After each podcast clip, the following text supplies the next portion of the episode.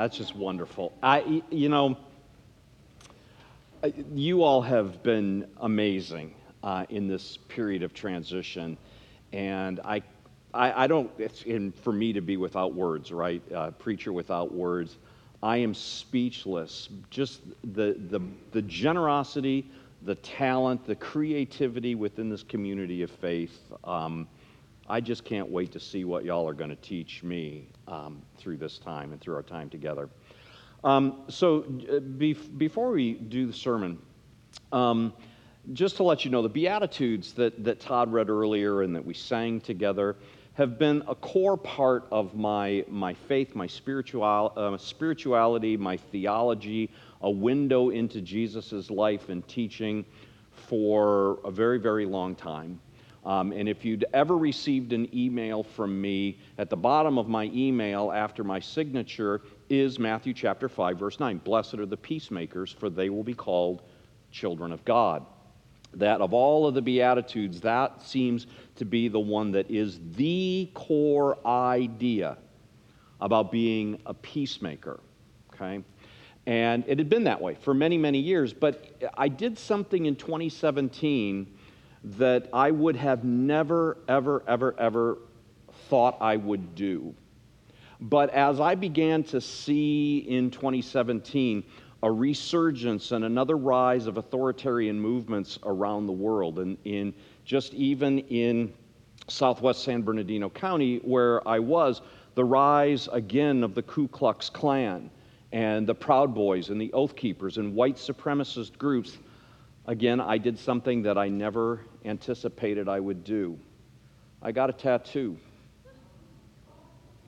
Blessed are the peacemakers. Matthew chapter 5, verse 9. I felt compelled to make this as a witness in the world that was changing, in a world that was becoming more unstable, more tribalized. I did it as a witness, and it's actually been a fairly effective witness because people with curiosity will say, Well, what does your tattoo say? What a wonderful open door. Another day I'll explain this one. Friends, will you pray with me? May the words of my mouth and the meditations of all our hearts be acceptable in your sight, O Lord, our strength and our Redeemer. Amen. So, two years ago, um, Sally and I, um, we, we, planned a, a, pretty ambitious vacation. It was a three week vacation. Um, and most of our vacations the last, um, the last several years have been about genealogy tourism. We were going to places where we had identified family, her family, my family, where they had come from. Um, and the first week of our ambitious vacation was to go and follow the footsteps of probably two thirds of my paternal ancestors who emigrated from France, northern France, mostly around Normandy, a little bit in Brittany, to Quebec as part of the first migration between 1630 and 1660. So, we thinking, well, how are we going to find our way around rural Normandy when we don't really speak French well enough to read a map? Least I don't. Sally, maybe, but me, no. So I, I, you know, and some of you, you'll find out soon enough that I'm kind of a gadget geek, okay? I'm just, I'm, I'm like this tech wannabe geek, and I thought, well, we've got to find a way to get GPS, but I was too cheap to pay for GPS at the car rental place. So I did a little bit of research, and I found a way to download to my phone uh, a SIM card that allowed me to access cell and data towers in Europe wherever I was. So I didn't have to A, pay for somebody else's GPS, deal with a, a, unit, a piece of tech that I was not familiar with while I'm driving, you know, through rural parts of France. And I got to use my own phone. We got to listen to our own podcast and books on tape. I thought that this was like a perfect world. And, I, I and I'll tell you, I felt a little bit guilty it seemed a little bit extravagant to do this. But you know what? We get there. And I mean, first of all, using it to get out of Paris was a, was a blessing. But then to navigate places through the rural countryside, following, following the footsteps of my family, I realized something that I don't think I'd quite grasped. And that is how much I needed a roadmap. I needed something to follow in order to get in this unfamiliar place, to get from where I was to where I knew I wanted to go, and ultimately to find our way back around to Paris where we would spend more time. We all need a roadmap, don't we? We all need GPS. What, what, what did we ever do, right, before GPS? Thomas guides, right? Yep. We need that roadmap, but not just for the, the geography of our life. How do we get to, you know, and especially now moving, moving in, okay, where's Costco, first of all? Okay.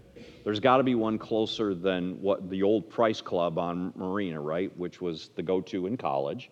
Um, where's Lowe's? Where's Home Depot? Where are, where are the movie theaters, right? We need a roadmap. We need a GPS. We need a way to find our way spiritually as well. How do we make faith decisions? How do we navigate through a world that just doesn't seem to make as much sense as it used to? In the post world, post pandemic, some would say post Christian, others would say post truth, post fact. And as, as you think about the, the changes within the United Methodist Church that are, we're undergoing right now that will play themselves out over the next nine months, um, a post UMC, at least in the way that we understand it. How do we find our way? Where is the path that, that we can be assured is going to get us where we need to go? And we are not the first generation that has ever asked that question, dealt with that uncertainty. Matthew writes this gospel from which Todd read as a way of helping his church in Antioch navigate a world that had fundamentally shifted for them. Matthew is writing to a church in, in Antioch which is predominantly Jewish Christians. These were people that had been raised within the covenant, the Sinai covenant, and, and the stories of Moses and the prophets, but came to a place where they recognized the unique nature, the prophetic, God given, messianic identity of Jesus. And for 50 years, Jewish Christians kind of had the best of living in both worlds. They would go to synagogue, they would continue to worship in the tradition that they knew and that made sense for them. But then on Sunday mornings, they would gather with a group of other Christians and they would celebrate the Lord's table, and they would take care of the poor and the widows, and they would hear the stories of Jesus, and they would learn from his teaching. And then this really cataclysmic thing happened in 70. The Romans came in and sacked Jerusalem in presumably in retaliation for the burning of Rome five years earlier, six years earlier. They destroyed the temple, they destroyed the walls, and it was like this, this social, cultural, political, religious bomb went off in Jerusalem. And with the priestly class no longer being the ones that held power and control, the rise of the local rabbi. And somewhere, and you know, I'm sure um, that uh, Antioch was not the only place that it happened. The local rabbis put, the, put down their foot and said, okay, Jewish Christians, sorry, you got to make a choice. You can't have it both ways anymore. You're with us or you're not. You know, it, the old dichotomy. You're either a Jew or a Gentile. Well, Matthew's church, they knew that maybe they didn't have the same affinity but they weren't Gentiles. So who were they? Have you ever had that question in the midst of something that's changing? Who am I? A changing life circumstances. Who, who am I? Who am I becoming? How do I navigate this world? These are the questions that Matthew's church is asking. So Matthew writes this, this, this rendering of Jesus' life and teaching. He uses Mark's gospel, he uses this series of this, this anthology of teaching and stories about Jesus, and he tells Jesus' stories particularly to a group of people who are trying to find their way in a world that had changed. So, everything that we've gotten in the first four chapters of Matthew is setting the foundation, giving them like the, the, the magic decoder ring to understand everything that comes next. And after he comes out of his temptation in the wilderness, he goes, and the first thing that he does is teach this extended teaching passage that we know is the Sermon on the Mount, that is Matthew chapters 5, 6, and 7. But he begins with the Beatitudes. You know, you think, oh, you're going to lead into it. No, he starts this extended teaching passage with the core of what it means to be a Christ follower. If they're going to live as disciples, this is where it starts and everything else in the Sermon on the Mount, and then everything that Jesus does in the, the, the years that follow as he, as he embodies this teaching starts with the sermon, uh, starts with the Sermon on the Mount, but is cored in the Beatitudes. And the Beatitudes are probably some of the most misunderstood passages in Scripture, particularly in the gospel. And I love the way Todd talked about it because, you know, culturally as Christians, we talk about, you know, we're blessed. You know, and you probably know people, and okay, now, and I'm not making value judgments, just so you know, but you probably know people when you say, hey, how are you? And they'll say, I'm blessed. Well, that's a fair statement. If you recognize that your, your life is built on um, blessings that come through relationships with God and with one another, the recognition that what we have is a gift of grace, then yeah, by all means, that's, that's a fair thing to say. But what Jesus intends is something much, much more. They're beautiful, they're poetic, but there's also a part of them that are inaccessible, at least to modern sensibility. Blessed are the meek. Okay, show of hands. Who wants to really be meek? I mean, really. Because so much of how we understand that concept is rooted in this sense of weakness. Are you, I was, we were talking about this, our, our son is in town. We were talking about this, and I referenced the character Caspar Milquetoast. Do you know Caspar Milquetoast? Well, milk, you know, it's just kind of soppy, you know. Weak. Doormat, that's another one of my favorite things. Who wants to be that? Who wants to be that? It's, there's so much that either seems undesirable to us or way far beyond our reach. So, what are we to do? If this is the core of Jesus' teaching, if this is the, the, the first step, the magic decoder ring to understand what it means to be a Christ follower, what do we do with these verses that are so enigmatic to us? Well, we do what we're going to do here today is we unpack them a little bit and we try to get at the original intent. And the first part of it, you know, all of these blessed are those who. Okay? So Jesus is not just talking about how we experience things, okay? This is actually a lesson in geography. This is a lesson in geography because it's not just blessed are you, or Luke even translates it as happy are you, and it's definitely not happy in the way that we understand it.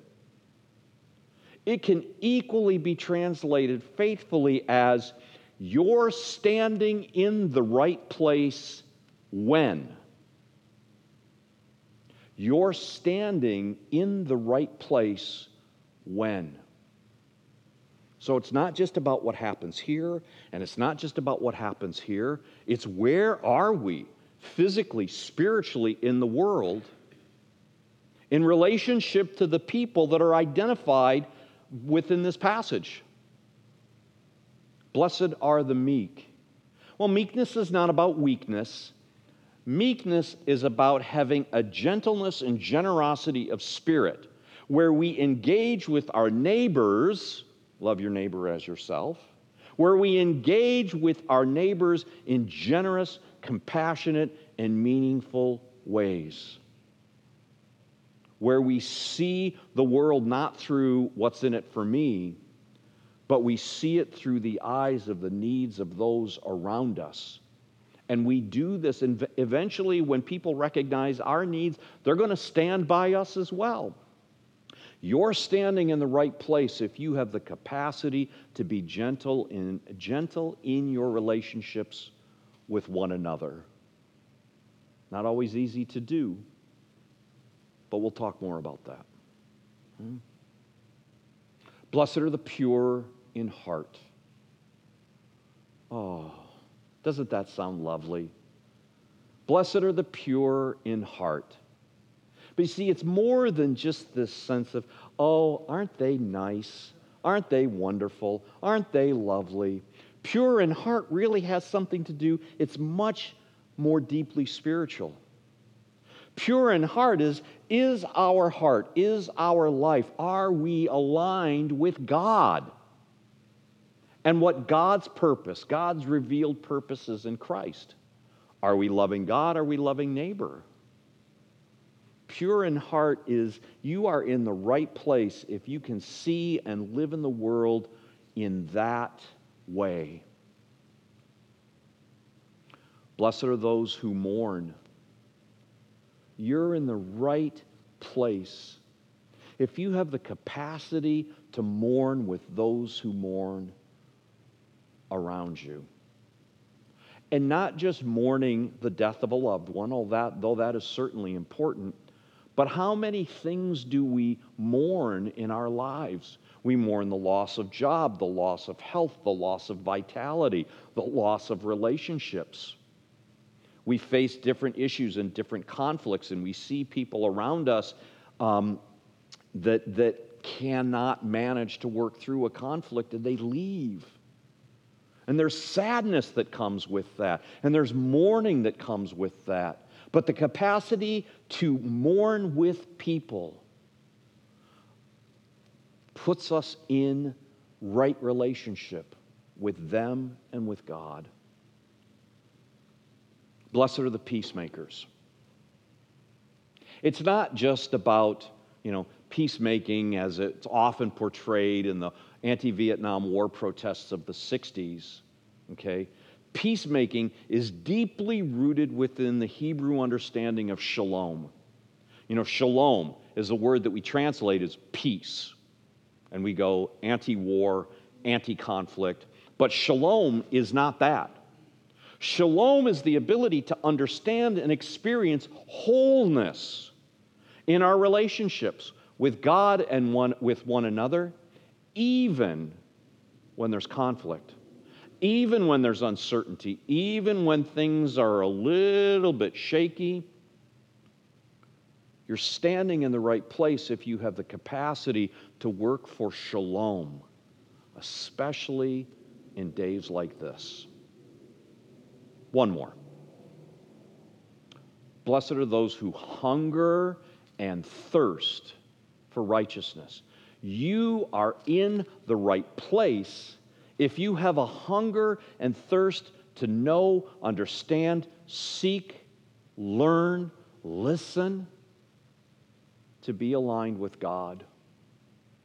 And not as a, okay, it's Sunday morning at 10 o'clock, so we're going to hunger and thirst for righteousness for the next 60 minutes. We're going to get our fill, and then we're going to be on with the day and on with the week. Hungering and thirsting for righteousness is about something that we do every day, that we orient our lives around our recognition of needing to be connected to God. If we're going to walk this path, if we're going to follow this roadmap to where we are called to be as Christ followers, lives of prayer and study and worship and fellowship and service are ways that we do that. You're standing in the right place when you can do these things. Sounds easy, doesn't it? No, absolutely not. One of the things that um, I realized a long time ago when it comes to matters of spirituality is that the good news is, is that we have the rest of our lives to figure this out. And the bad news is we have the rest of our lives to figure this out. We walk this path day after day after day after day and trust in the light and the guidance and the grace of God to go before us and to show us the way, to smooth off the rough edges, to help us through our times of uncertainty and conflict, to help us through our times of grief and mourning, to help us through the, the sense of what's wrong with us, what's wrong with me. My gosh, why isn't life more like I thought it would be? I don't know the answer to that question, but I know that there is a way to deal with it. And the reality is, is that the only way is through it. There's no going back. I think, you know, thinking about the pandemic, you think about all that we lost during the pandemic as churches, as communities, and I hear people pine for the before times, you know, pre pandemic. The reality is, is pre pandemic is history, and there, there's no going back. And that, that it's okay to grieve that. I mean, in a lot of ways, I grieve that. But the only way forward is through it. And the only path forward through it is what Jesus lays out in the Beatitudes, in the Sermon on the Mount, and then the path that he walks and shows us for the rest of his life. It comes within our capacity to live more fully every day into the greatest commandment. The Lord your God is one, and you shall love the Lord your God with all your heart and all your soul and all your mind and all your strength. And like that, in other words, you can't do that unless you love your neighbor as yourself, which means that we have to be with our neighbor. The capacity to care for our neighbor, to be present with our neighbor and to reach out to people who have been pushed to the margins for whatever reason to help them find their rightful seat at the table. And we do this not because it's politically correct, we do this because this is what Jesus did. In a couple of weeks, we're going to preach from Matthew 25, the, the parable of the sheep and the goats, where he says, when, it, when did we see you hungry and thirsty or feed you? And give you something to drink. And you remember what the response in the parable was? Whenever you do this to the least of these who are members of my family, you do it to me. We do these things. We reach out. We stand with people that are marginalized because this is who we're called to be in Christ. His words, not mine. This is what we do. If we're going to be Christ followers, if we're going to to reveal and um, to, to, and, and help emerge this reign of God, this beloved community, this kingdom of God. This is what we do. And we learn little bits every day how to do it, why to do it, and where God is when we're doing it. And friends, we do this, this together. I, I continue to kind of let the, the idea of good news, great joy, all people percolate in my, my faith uh, and in my understanding of, of my call in this space. But the Beatitudes are the foundation of this good news that we preach. Great joy comes from knowing that we are standing and doing the things that we are called to do in Christ. And the reminder that it is for all people. Isn't it great to have a roadmap? Isn't it great to know that there is a path that we can follow that will carry us forward? As you contemplate this text, this not so much a challenge as much as it is an invitation to walk this path, your next step. The question that I want you to reflect upon for just a minute is of all of the things that sit before you, what is your next step going to look like?